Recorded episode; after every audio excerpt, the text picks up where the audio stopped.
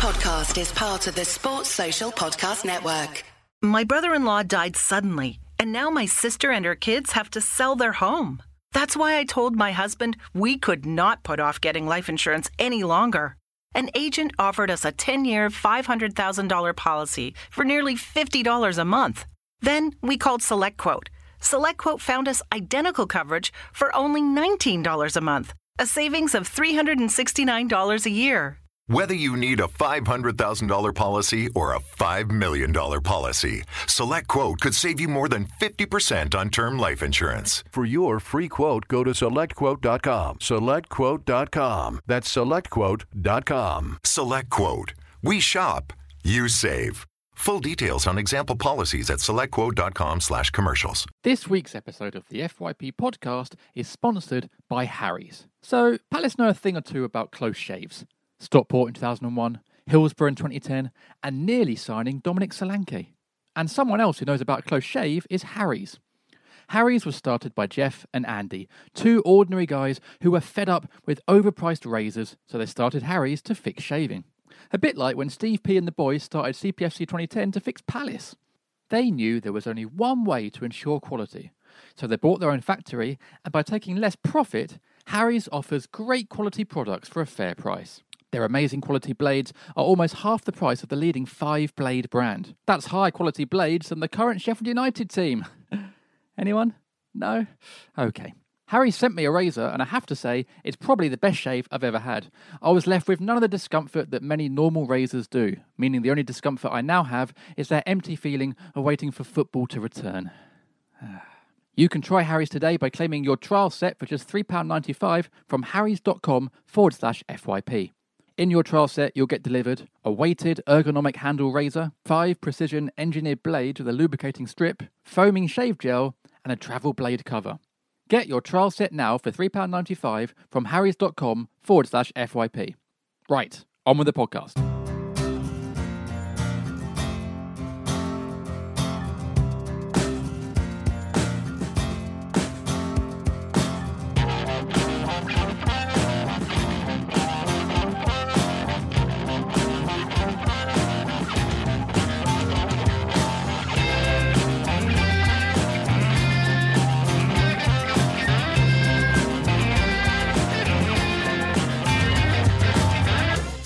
Hello and welcome to the Five Year Plan podcast. Hey! Isolation, pod. Isolation. Isolation. Isolation. It's pod two, three twenty-eight. It's our second isolation pod, and I am delighted to say that the original four are here. How are we doing, lads? Kevin, how are you? Um, I'm fine, actually. Thank you very much. It's not much different to my normal life. I spend a lot of time self isolating, working from home, scuttling out to get wine. So I'm Good. coping with it. I'm doing better be- with the technology. Yeah, the, the gap between uh, my wife getting up and getting dressed and the first glass of wine a day is getting smaller. Good. But apart, but apart from that, it's all fine. Andy Street is also sipping on uh, something hard there, I think. Wow, that came out wrong. Beg your Um, pardon. Unbelievable. Andy, how are you? Desperate time, desperate measures, mate. I meant hard liquor. Uh, yes, yes, I, I, I, I, I'm just as full of life as I was last week. Oh, good. Oh, good. And uh, James, James, James Endicott is using an old laptop, but you're still with us. I'm still with you. Yeah, My garage band is still initialising, so there you go. And there's one of those little beach balls bouncing around everywhere. Good. You know those ball. little round, those little balls, those little balls that go round and round and round and round and say That's the only sport we've got right now, Endicott. Yeah. Can we televise it for Sky Sports? it's virtual, mate. Okay, good. Well, I'm glad you guys are all here. Good, and uh, we hope I hope all our listeners are keeping safe and well. Um, speaking of listeners, we've got an iTunes review. Are you ready for this?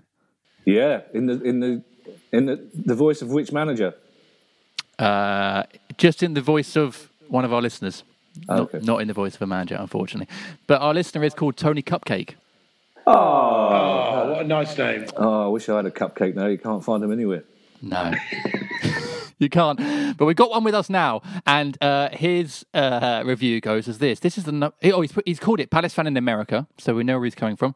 This is the number one source to hear quote unquote comedian read five star reviews. Thanks, Tony. and the names of patron supporters of this very podcast. I've tried the others, and they never read reviews or name the supporters of FYP. That's why we're number one. Uh, when CPFC first found me and became the club for me and my friends here in Washington, D.C., there was no coverage beyond the clip of the occasional goal on US TV. Thankfully, we found FYP and quickly felt like part of the CPFC family. Oh, It's beautiful. That's nice. Now, if you ever find a way for us to pay a nominal fee to gain access to a world class Bleeper journalist covering the Premier League, including the best writing about Crystal Palace, do pass that along. Cheers. Brad from uh, at CPFC DC. Is he Tony? Is he Brad? Who knows? Either way, we very much appreciate. Um, thanks, Mr. Cupcake. If only we had hundreds and thousands more reviews like that. Hey! Very good indeed. Are you ready for a shout out to a random patron? Yeah, yeah. How random. yes. Yes. How random do you want to go? Is it random? How random do you want to go? that's a good point. How do we? That's a good point. Well, I want it to be completely random to the extent that you've not picked it. I want it to be randomly selected by an algorithm. Uh, well, I don't know how we're going to do that. How about you pick a number, Andy, and I, with that number, Yeah. I will then pick from our list of patrons a random patron. Well, then that won't be randomly selected because I will have selected a number. But we'll go with six. Okay, six is Nathan Jones. Oh, nice one, Nathan. How random. What a legend. Right. Uh, lads, let's talk about COVID 19. Oh, great. Oh, Oh, you brilliant. finally signed him.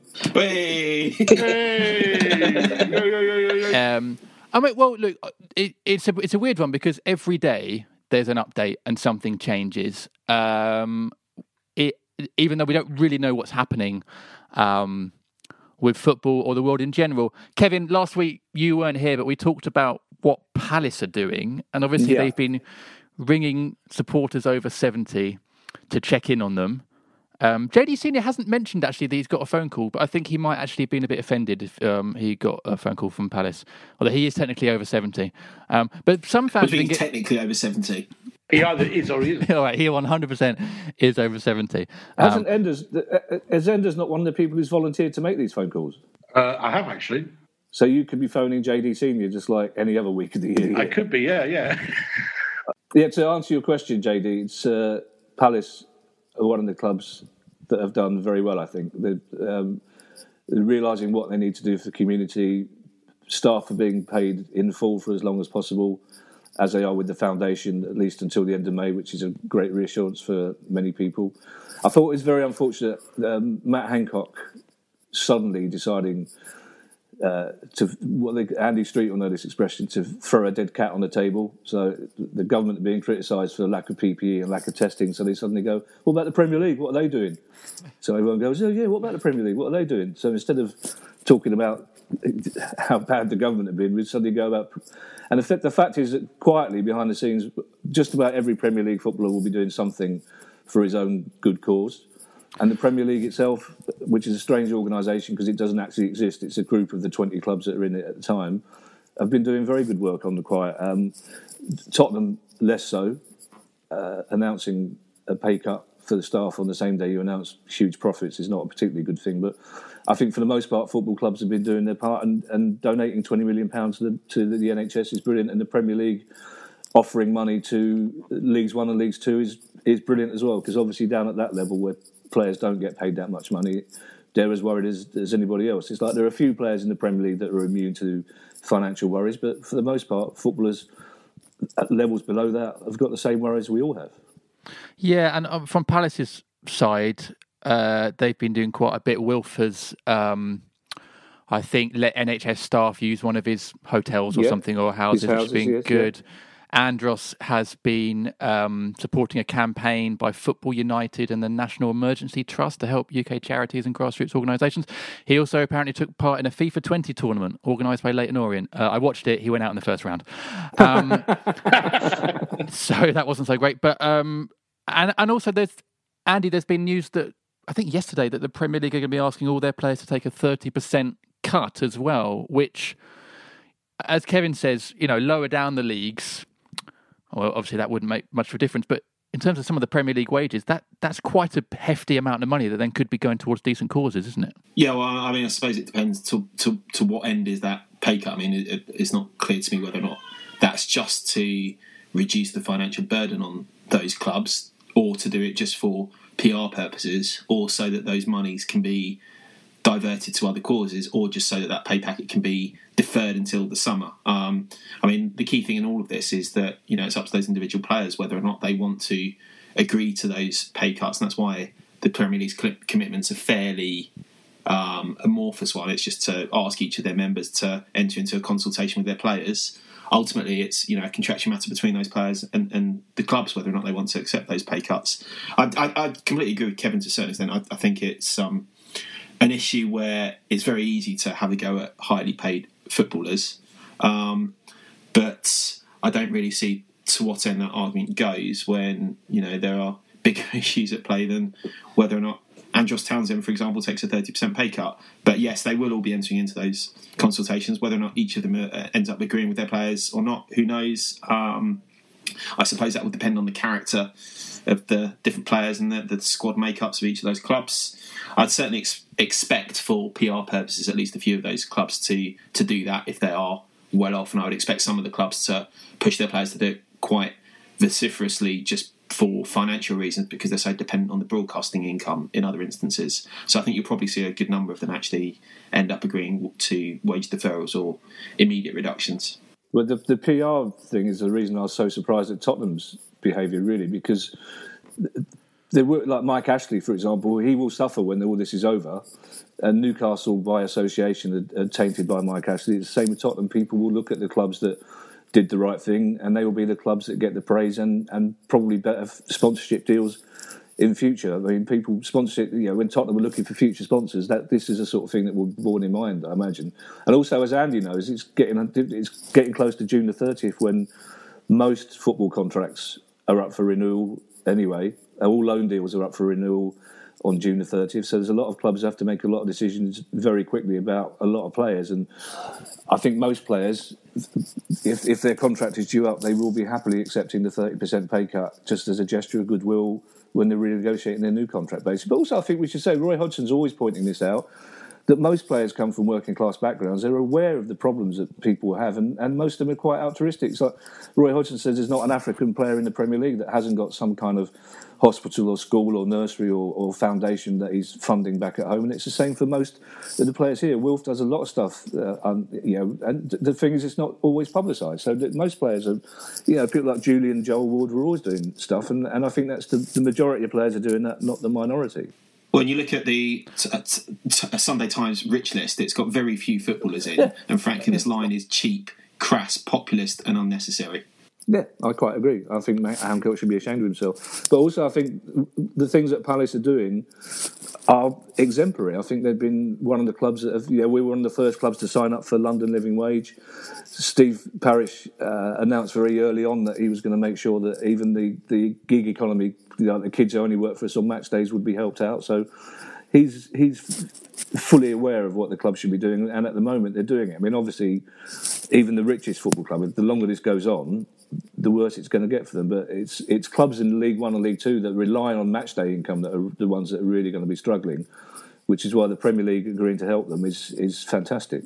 Yeah, I, I think yeah, absent that. You... Sorry, JD, I was just going to say absent that package, I think you would have seen a mass of football insolvencies in, yep. particularly the Championship and League One within within weeks. Um, so it's good that at the very least it should preserve the integrity and status quo of the league structure for now. Yeah, every single championship club, every single one of them is running at a loss. Every single championship club is spending more on wages than they're bringing in in a desperate bid to get to the to the Premier League. And it's I think I think the high I think Bournemouth 11% of their, their match day income, uh, 11% of their annual income comes from match days. Most Premier League clubs, Palace, I think it's only about 5 or 6%. All, all the money for Premier League clubs is from broadcasting and from the actual money you get for taking part in the, in the Premier League. So Premier League clubs are fairly well insulated, but as Andy says, below that, as each week goes on, it's it's it's getting more and more difficult. I remember that you know each club, even in League One, League Two, they're employing a lot of people in the local economy. You know, the people who print the programs, the people who come in on match days, the people who clean the stadium. So you know, each each you know Bury going under will have affected not just Bury fans, but a thousand people who do stuff for Bury Football Club. So it's important that, you know, and without football clubs getting any special treatment, it's important that the, the needs of the clubs at the lower end are kept an eye on. I think there's also risk for the Premier League clubs as well. I mean, you look at how much they could end up having to pay back if the season doesn't finish. It's, I, I saw the figure of 783 million pounds, which you know we, we've always thought, well, Premier League clubs have so much broadcast revenue coming in, and they do, or they, they do in normal times, that they're very well insulated from any sort of financial strife. But stop that coming in and still have the overheads of the wages going out, and you could end up seeing uh, administration being in contemplation for clubs in the Premier League as well in fairly short order. Well, I, I, in the end as well, I think it'll be broadcasting that drives what happens to football because uh, yeah. my view my view is they have to finish the season somehow, even if it's a game a day behind closed doors, and it, it's going to be Sky and BT that in particular are starting to push. And I mean, at the moment they, they're you know great. We're suspending your your, your fees, etc. That's all very well and good, but they've ploughed everything into into broadcasting basically. So they need they need football, they need advertising revenue, they need it to come back, and I think they'll be the ones who who drive it back onto the screens, even if it's in, it, behind closed doors. Yeah, and what you guys are saying as well paints that picture as why it's so imperative to stay in the Premier League uh, in terms of making that money. Because as soon as you do drop down, the finances change so much that you, you could then be in such a sticky situation. Obviously, coronavirus notwithstanding, but um, it does change the picture big time. So, can, Enders, what? Did, oh, sorry, I was going to ask Enders about his pack. What, what, it, what it is that you have you got? Um, like a, a, set speech that you have to say to people when you phone them up and say, "I understand you're over seventy and a Palace fan." it hasn't. It hasn't quite got that far yet. but um, no, it's just a whole lot of things you can do just to volunteer. But just going back to the football thing, I think it's um, it's just it's showing. Um, and we spoke about it a bit last week. It's all about the community and about the community of the, the football clubs getting together. And I think the players will be doing a lot. So of course they will. I mean, they're bound to be doing a lot. And I just think, you know, what, you know, in, in adverse times like this, I think football clubs all around the country will be getting together and helping each other out. And I just think it's it's a positive thing. You've, you've, got, you've always got to try and spin these things, you know, and I think, you know, a, a lot of positives hopefully will come out of this. Enders, can I ask you a favour? When you're, when you're, yeah when you're ringing up these people over 70, can you not play jazz to them down the phone? it's all they understand. Can you just ring me up and play jazz down the phone to me? It's all they understand. I mean, this is a great jazz record this morning, actually.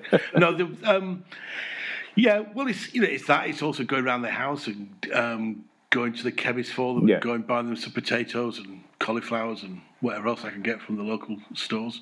No, it's good. I think it's you know, as as in our lives in general on our on our street where we all live and everything like that. It's you know, and it, with the football, it's all it's coming together, and you know, hopefully it'll make people realise that the community of football is not such a bad thing after all because we get such a we uh, get such a bad press from people who don't like football There's just been a bunch of idiots and overplayed players and this and that and the fans always thugs and hopefully it'll make people realise that communities and people getting together is a positive thing yeah yeah yeah you know and I think you know and and I think we as football fans have been doing that for donkey's years, and you, your average Joe possibly doesn't. Yeah. And hopefully they'll realise that you know it's it's worth talking to your neighbour, and it's worth talking to people, and worth coming together. And I think football, for all its problems, can show can almost lead the way forward a little bit. Yeah. So are you ringing just Palace fans, Enders, or or everyone?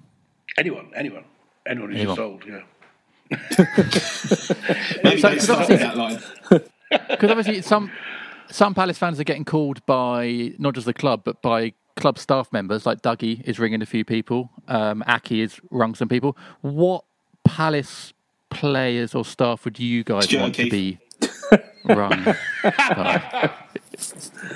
Surely, Stuart, you must have Stuart O'Keefe's number. Surely, I mean, can't you just ring Stuart? No, I'm prohibited from having that number by court order. Oh. Obviously, well, I'd, I'd like Jerry Murphy to give me a call from wherever he is, just so I can know after 25 years that he's safe and well and what he's doing. I'd pick Roy Hodgson because he's over 70 and he's worldly and wise and seems like a fairly nice chap, so I'd have a, a nice chat with him. Yeah, I, I think you'd get a, you'd get a very nice chat from from from Roy. A very yeah, I interesting. bet the conversation chat, I would go all over the place with Roy. Obviously, Yeah. he's a man of the world. He's been around. He'd, he'd also get, I get the impression he'd be slightly distracted as well all the time. He'd be like, oh, oh, oh, look at that, oh, look at that there. Oh, oh, oh s- s- sorry, darling, what were you saying? Yeah, I want two sugars, yeah. Yeah, I'll, I'll, I'll, have, a, I'll, I'll have a slice of Battenberg. Thanks, love, thanks. Yeah. I think, I think that's Roy. I think that's Roy. well, also Roy. Roy, Roy eats Battenberg definitely. I think he'd have a Tony Cupcake, wouldn't he? with hundreds of thousands. Roy, Roy will be excited because he saw a goldfinch for the first time in 30 years. So, uh, they say some good's coming out of it. I saw a goldfinch. It's great. Look at the clouds. Kevin, Kevin, what would what would your reaction be if you got a phone call from Dougie? I've been every time my phone rings, I worry. It's, I got a phone call from Mark Bright a few weeks ago, and I panicked. I thought, my God, what have I said now about Dougie? I'd, I'd, in these, in the, do you know when you said my instincts? See, Freddie's answering for me. My, my instinct was when you said, you know, Dougie's phoning people up. Four or five weeks ago, I would have gone in for a cheap crack there, but in the circumstances, I let it go because I feel that we should rise above this sort of thing. And one of the reasons I can't wait for all this to be over is that I can get back to having a go at Dougie Freedman because it's just it's killing me. I mean, it's just people are taunting me on Twitter, trying to get me to say things about him.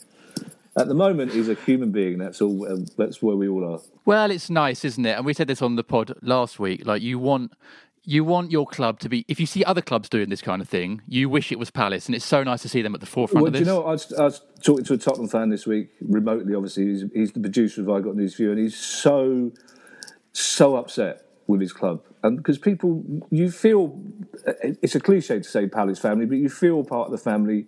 You do feel more of a connection to Palace fans, and he's he's genuinely genuinely upset with the way Tottenham have gone about things and the way they've uh, announced things and publicised things, and and that's why, like Andy says, just from a PR point of view, I think they were ill advised because I think most clubs have done the right thing, and their fans will be proud of that as well, and, and that's the sort of thing fans will remember when it's all over. And you know, I'm sure there'll be a massive round. Of, the first thing that will happen at the first game back at Selhurst Park is a huge round of applause for NHS staff, and rightly so. But also, while we're doing that, Palace fans will be proud of what the, the club did, and there are a lot of Tottenham fans will be uneasy about and trying to justify it. And it, the, the club shouldn't have put them in that situation, really. Absolutely agree. Absolutely agree. Um, so another thing that Palace have been doing is apparently they've posted um, sort of healthy exercise and diet advice from Dr. Zaf on uh, their website, which is following the guidance from the World Health Organization. I'm wondering if any of you guys have. I'm wondering if any of you guys have been taking up that particular advice. You can, the people at home, we're on Zoom, so we can see each other, Yeah. so we know the answer to that question. I've actually done some of his circuit training. have you? Yeah, but then, but then uh, I, I I kind of gave up. so I did it for about a week, and then spending 18 hours with a three-year-old Duracell bunny likes to jump on my head has proved a bit too much. So I've turned instead to wine. Well, I, I'm with you. I was because you, you, you have to physically a, a full glass of wine is quite a heavy thing. If you lift that up and down, Yeah. quite obviously, obviously it's not as full next time you lift it up. Yeah. But I got I've I've stopped watching Sky or reading Sky websites because they've been so negative and so doom laden. But last week they had a thing saying don't you have to stay healthy, so give up smoking and drinking. So it's like I'm not watching. That's the worst advice I've ever got. We've got enough to worry about with this going on with having to give up smoking and drinking. I think I do notice on the Palace. I think that's good. A lot of clubs are doing that sort of thing, but also simple things like Palace releasing whole seasons worth of games that you can watch.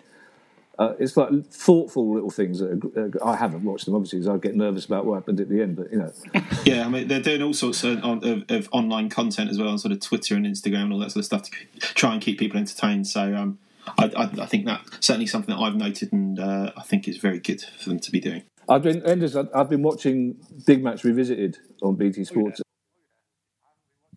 It's, it is. Do you know what? It's, I wouldn't because it's like we are so nostalgic for those days of the set, and you watch it, and uh, you just think there's not. This football's awful. It's shocking. It's so slow. They're all kicking each other. There's no grass on the pitch. There's, it's just you know, the, the, the, It's time to get your checking account to zero with free checking from PenFed. That's zero ATM fees, zero balance requirements, and zero time spent waiting for your paycheck to direct deposit because you can receive it up to two days early. Open your account with just $25 and see how big zero can be. Apply online today at PenFed.org slash free checking. Early direct deposit eligibility may vary between pay periods and timing of payers' funding. To receive any advertised product, you must become a member of PenFed, insured by NCUA.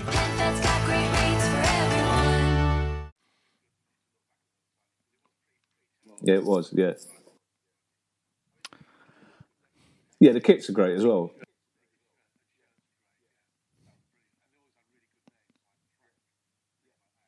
Well, I was watching one with Ed the other day. It was a Palace guy. I can't remember 1981, and Ed panicked because somebody passed the ball back to the keeper, and the keeper picked it up. He was like, "What's he doing? What's he doing?" so, it's fine. It's fine, Ed. It's great. It's fine. Jumpers for goalposts and everything. Yeah. Also, saying the name Frank on a Palace podcast is probably not not a great idea.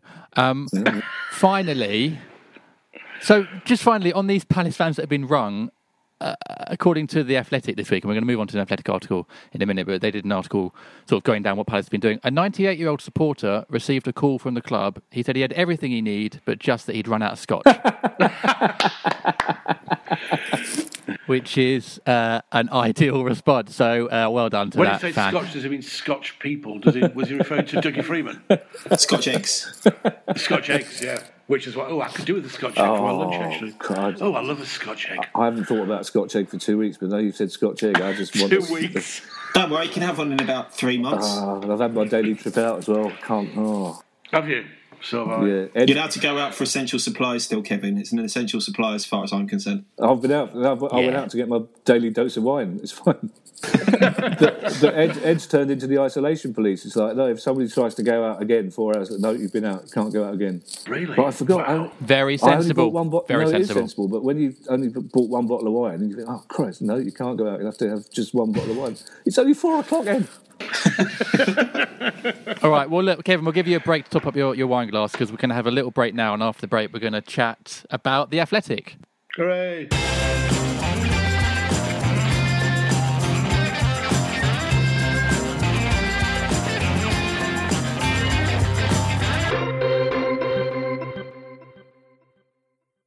Welcome back to the Five Year Plan podcast. Isolation. Isolation. Isolation.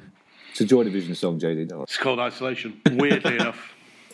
Uh, it's time for part two of this week's Isolation podcast, podcast 238. Isolation. And of course, part two is where we discuss an article from The Athletic, a world class team of writers covering every club, including the best coverage of Crystal Palace. They're a subscription based website and app, and they're completely ad free. No annoying pop ups, no adverts, just brilliant articles. Welcome to the new home of football writing. And if you visit theathletic.uk, you can get a 30 day free trial and receive 50% off your yearly subscription. JD, I'm sorry. sir- I'm so sorry for the laughter, but in the bottom right hand corner of my laptop screen, James Endicott is doing a perfect Ian Curtis impression There you go. for Joy Division. I saw it too. I was trying to be professional and ignore it, but um, Uh, you can, you can't, you can't ignore art. you can't. Brilliant for radio as well. Well, Brilliant actually, this is being I've got a record- place this for is being recorded as well. Actually, the video of this, so maybe we can maybe we can put that out or something. Oh, really? I don't know. Maybe we can put out. Maybe No, not. let's not. Let's not do that. Maybe not. Because then you'll see that, that Andy Street actually has got a glass of wine, and it is only ten past twelve. So. Has he really? Yeah, I have. I'm hoping this podcast lasts till 7 pm because that's Freddie's bedtime. right. Part two is an athletic article.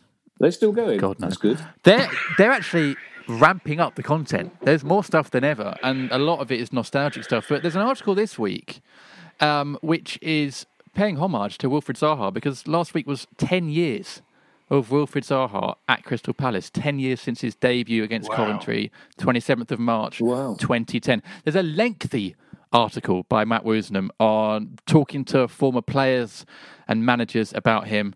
Um, and so I thought we could maybe just spend this part uh, sort of tipping our hat to, to Wilf and maybe talking about some of our favourite Wilf memories. But Kevin, I want to put this bit to you.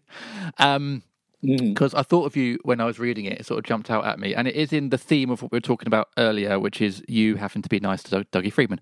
And the uh, section goes like this: Without Freedman's intervention, Zaha may have had to wait a bit longer for his chance at Palace. And here's a quote from Dougie: "One of the best things I did was to bring in. Oh, sorry, it's a quote. This is a quote from Paul Hart. One of the best things I did was to bring in Dougie, who knew the club and the players. Dougie said to me, He's really worth a shot. I had great fa- faith in what he said and in the boy. He's a really nice boy, very humble. Dougie said, Trust me, give him a chance. I've seen him play. I probably asked if he thought he was ready, and he said, absolutely. It wasn't difficult. When you have your staff around you that you trust, that's why you have them, and I appreciated that. Should we, Kevin, be giving more praise to Dougie Freedman in the story, in the 10 year story of Wilfried Zaha at Palace, knowing now what we know about Wilf? That, that being a time when we were forced into playing young players because we had literally no other option. But yeah, so it's it's it's nice. You know, Dougie's as modest as ever there, and of course he's he was he was at the club when Wilf came through. And I was probably in the club shop as well, so I'm, I'm taking credit too. I was in the club shop buying a scarf, so I've got as oh. much. Yeah, of course, uh, whoever brought Will through, of course, uh, you know, we said before about Dougie Freedman, uh, even the stop clock is right twice a day. So Dougie's been responsible for bringing players through, and he, of course, he was responsible for bringing Will through, and, and possibly Wilf came through at a time when, if things had been better at the club, he might not have got the opportunity as quickly. But I don't think you can deny uh, his talent. He would have got in the first team anyway, six months anyway. anyway. to be perfectly honest, because everyone everyone knew about him. He wasn't a secret. Everyone knew that. Every, you know, every now and again, you, you you hear about somebody in the youth team that word gets out, and we all knew about Wilf. But yeah, great. And, uh, I'll refer you to my previous comments. While this is going on, Dougie Freedman's a genius. Congratulations, well done, Dougie. I hope you and your family. The only well. person to have done well out of the coronavirus pandemic. Um, Enders you. Um, yeah. Travis would have been at the club, I guess, at the same time that Wilf was breaking through, and I remember people were talking about Wilf and this kid, be, yeah. and then he does play in the first team. And actually, that first game against Cardiff, ten minutes at the end, you know, difficult to make an impact. Then, of course, he scores on his debut, start of next season. What were your what was your knowledge of Wilf like at the time, sort of through Travis, and then what was your reaction like when he actually got a chance? Well, it's just everybody was talking about him as Kev's just been saying, you know, just the all around the club. I was very lucky to be going to the training ground on a regular basis when Travis was training and when he was playing games, and everybody was talking. You know, everybody was talking about younger players all the time. But Wilf was cropping up in conversation, and the really younger kids who were like sort of 10, 8, 9, 10, 11 years old were looking at somebody like Wilf, and you know, and once he did break through, it was a real, a real moment for all the little kids. Like it can happen you know, it can happen. This kid was was here doing what you're doing only like less than ten years ago, and now look, he's doing that. So it was a, it was a great inspiration to um to the kids, you know. And I think he, I think he is now because he's such he's such a character. He's flamboyant. He's he's definitely got a personality. Whereas lots of footballers' personalities don't come across, or they're just like cardboard. Do you know what I mean? But he's he's he's got a personality, and he and it, and it may be it may blow up sometimes, maybe in a negative way, but he's got passion. And I think kids just look up to somebody like Wilf. And I think it's a real testament to him and the people around him that, you know, young kids still do want to be Wilfried Zaha. They, they want to be him, and they wanted to be him for 10 years. And I, whatever you think about him as a player, you know, if you're a Watford fan, you think he dies all the time. If you're this, if you're a Brighton fan, you hate him. You know, we as Palace fans know he's a great player. I think he was criminally overlooked by the England system. Yeah, criminally overlooked. I think it's a real blight on them for that. But I do think I think that you know I think you've got to give him credit as a, a person. The fact that young kids want to be him, and I think that's great. And he and he and he plays the game still with such blind passion and optimism and it's slightly tainted sometimes by his anger and his stupidity. But I think the the moments of genius and beauty completely outweigh all those, in my in my humble opinion. Yeah, I think you're right. And Andy, in a way, it's we we've all been watching Palace a long time, so we've seen players come and go. But with Wilf, it's almost been a little bit like sort of watching a younger brother grow up because we saw him turn up as this spindly, frustrated, angry young kid, and we've seen him mature into a fantastic player, arguably Palace's best ever. But in terms of um, attitude as well, sort of you know really grow up into a, into a sort of mature young man. So you don't often get to see that journey from start to finish that long with a player at one club. So I think it's quite a sort of special. Maybe that's why there's such a special bond between Palace fans and Wilf because we've just got to see everything. Well, it's unique, really. I can't think of a single player that we have had who's come through at that level, stayed as long, been as proficient. I know he went went on uh, secondment for uh, a little while um, and, and, came back, but you know you, you, are quite right that uh, generally in in years gone by, a player who reached his level of ability and aptitude would have left and gone to a better club again. And um, the fact that he stayed with us for so long, um, partially a product of the way that football now is that clubs of our size can hold on to their players for longer. But it's been yeah, it's just been a fantastic journey to watch, and um, I don't think it's that he is arguably one of our best players. I think he is our best ever player.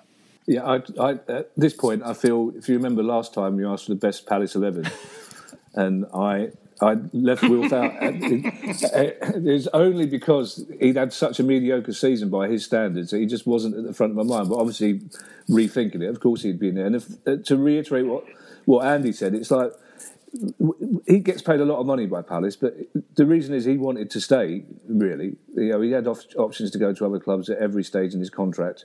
Those options are receding the older he gets, but he wanted to stay, and he told Steve Parish and previous people what it would take for him to stay. And once he got that, once he got what he felt he was worth compared to other players, he was only too happy to stay. And that's one of the reasons why we love him so much, is because he's not just happy to stay, but he talks about how much he loves the club all the time, and everybody else around him talks about his passion for the club, and that's kind of a throwback. I mean, it's kind of the the longer things go on, the more I suspect that he'll end up as a Matt Le Tissier sort of character. That I, I, almost think he's almost too old now to get the big big move he wants because people aren't going to pay the money wage wise or the fee for a 27, 28 year old, and, and he'll always be one of the great what ifs. There'll always be people who say he's never quite fulfilled his potential, but I think that's down to what to what Enders said as well. That he was it's a how he never got the England setup was, was beyond me. And we know that Southgate had problems with his, his attitude when he was a younger kid, but he was a younger kid. They should have been bending over backwards to help him. And England have lost a player that I think could have helped them win tournaments, in, in, in, without a doubt. And you know, the irony is that we probably would have lost Wilf had he had he gone to England, and he almost certainly would have gone to a bigger club. But and none of us would have regretted it. But I, from his point of view, he's probably never going to get to show his talents on the the bigger level that we that we would want to see him. You know, I'd love to see Wilf in the Champions League. Ideally with us, that never happened. But you'd you'd want him to go to Tottenham or Man City just just for the sake, just to see see how good you are. But he is a brilliant player, and, and he's our brilliant player. And, and Andy says it's so.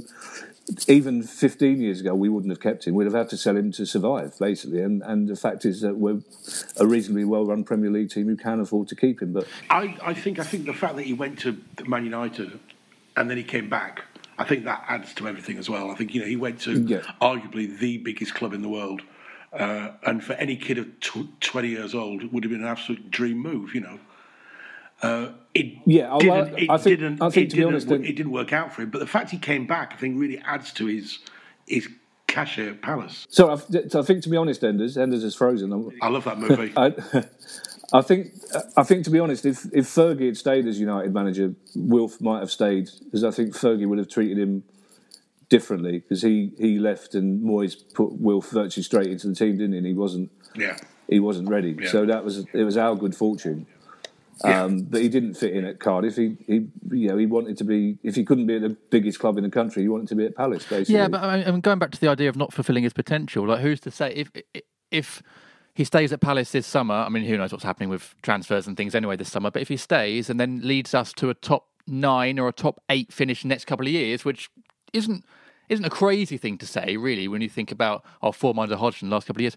Who's to say that that isn't Wilf fulfilling his potential by leading his local club to their best ever finish? I, am talking for us. That's a given. I'm talking about the wider world of football. I'm talking about in five years' time when Sky do their inevitable look back at the decade.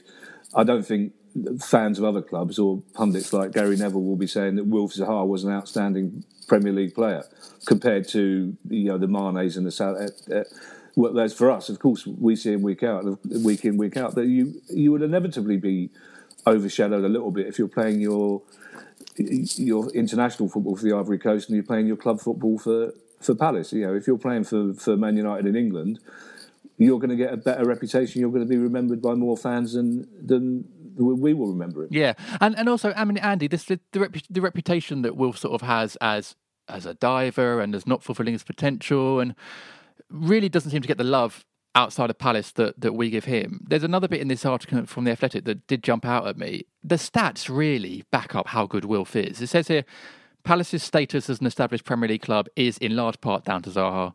His importance to them cannot be overstated. Since his return from Old Trafford, So that would have been 20, uh, 2014. No top flight player has won more penalties than his at 16. No player has won more fouls, 531. 11, 112 of which have drawn yellow cards, seven have brought reds. No one has attempted more dribbles than his, 1,524, or completed more dribbles, 724. I mean, if those were stats, you know, about Eden Hazard or Cristiano Ronaldo, everyone was saying he's the best player in the Premier League. Yeah. Like, yeah, yeah. the, the stats do speak for themselves. I don't really think there's much, much I can add to that. I mean, you, you make a very compelling case, JD. I agree. My, Thank my, you. my only issue with, with that, and it's a great article, but my issue with that is the word "one more fouls," because that implies that he was looking for fouls. He's the most fouled player. Simple as that. He's not won. He's not won those fouls. He's been fouled, and and those those stats don't show what we've actually seen. They don't show the physicality. It's like it's like Paddy talking to us at the, the live pod about being on the pitch near him. You see the, the, brutal treatment he's getting. We've seen some of the fouls he's getting. It's not just fouls either. It's the, the snidey rough stuff, the shirt pulling, the, the the you know punches in the back. We've seen how Southampton players and, and Brighton players have treated him, and we've seen the fact that sometimes he responds. And also, I think the, the stats the stats can't explain how joyful it was. Those those couple of seasons with him and know, the, getting into the, the playoff. I mean, just the joy of watching Wilf sometimes, you can't explain that in, in stats. And when, when those two were together, him and Yannick, just breathtaking, just the sort of thing that gets you off your seat that, you know, we talk about that in the old days, but there aren't many players who who do that. And also, I think that one of the reasons that Wilf is so unpopular at other clubs, same way we used to hate Mark Hughes, Yeah, no, because yeah, he's exactly, such a good player against us.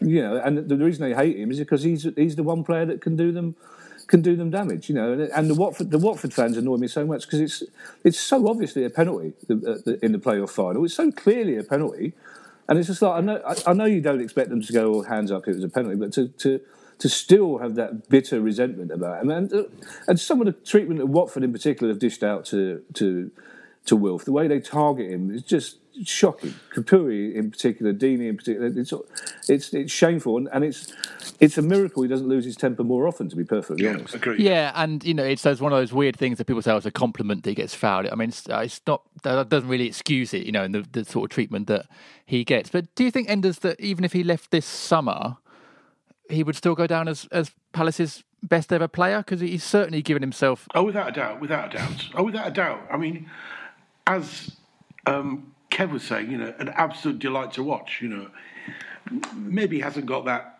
that youthful youthful youthfulness that he had a few years ago when you know you really didn't know what to expect. But I think even now when he gets the ball, he runs down that way. You don't know what he's going to do. You know, he's just there's very few exciting players like that who um, could turn a game just like that, and I think he he can.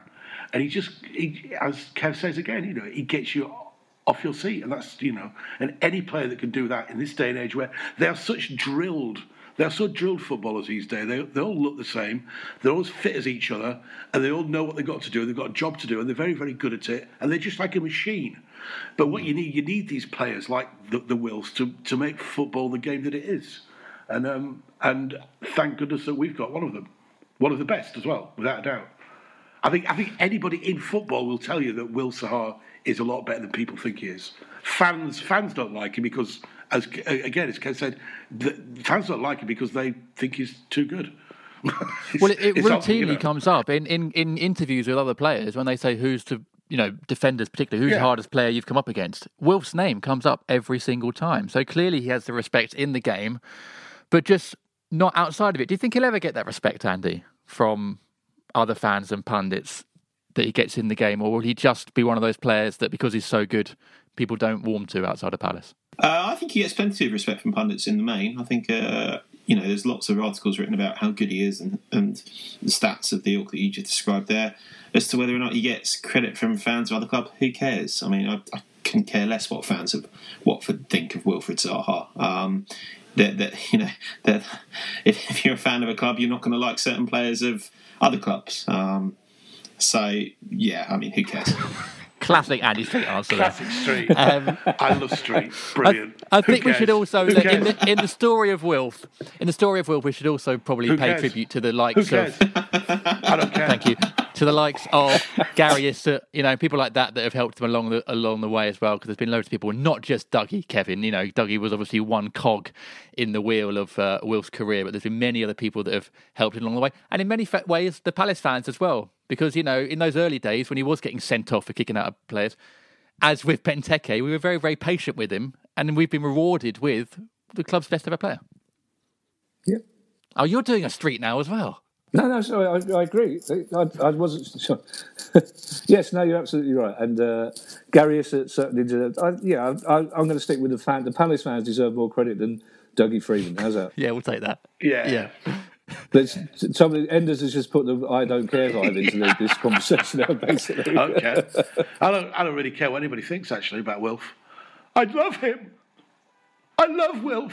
I think that's probably a good part to wrap up that part. Let me just say that if you go to the athletic.co.uk forward slash FYP, you, you can start a seven day free trial and receive 50% off your yearly subscription. I don't know why it's gone from 30 days to seven days. They didn't tell me. I just noticed the other day. Um, lads, that's the end of this isolation pod. It's been it? wonderful to talk to you.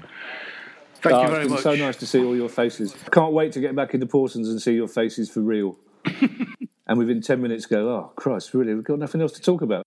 I don't care. I don't care. I don't really care about any of this. We were going to do on this pod as well. I had planned for us to do a little nostalgia game where we oh, take. Next time. I think we'll do it for next time. It's a game we're going to take. Uh, I'll leave you some homework, actually, lads. We're going to look through the squad numbers 1 to 23 from everyone that's played in that squad number from 1992. And we're going to pick the best squad of Palace players 1 to 23. I've been through it there's some very random names that come up um, in the squad numbers. So that's your little bit of homework for next week, and then maybe Thank next you. week we'll meet up and we'll. Um... That's not fair on me and Enders though. What Yeah. about what about the days when they only had one? Yeah, two, Don't count. One- They weren't squad numbers. I Oh, don't you care. don't care. Don't care. Don't care. Don't care. Right. All right. Bye, everybody. Goodbye. Thanks Bye. for joining us. And thank you very much for listening. Uh, we're back with you very soon. Stay safe, wash your hands, and uh, we'll see you again soon. Bye. Bye. Bye. Bye.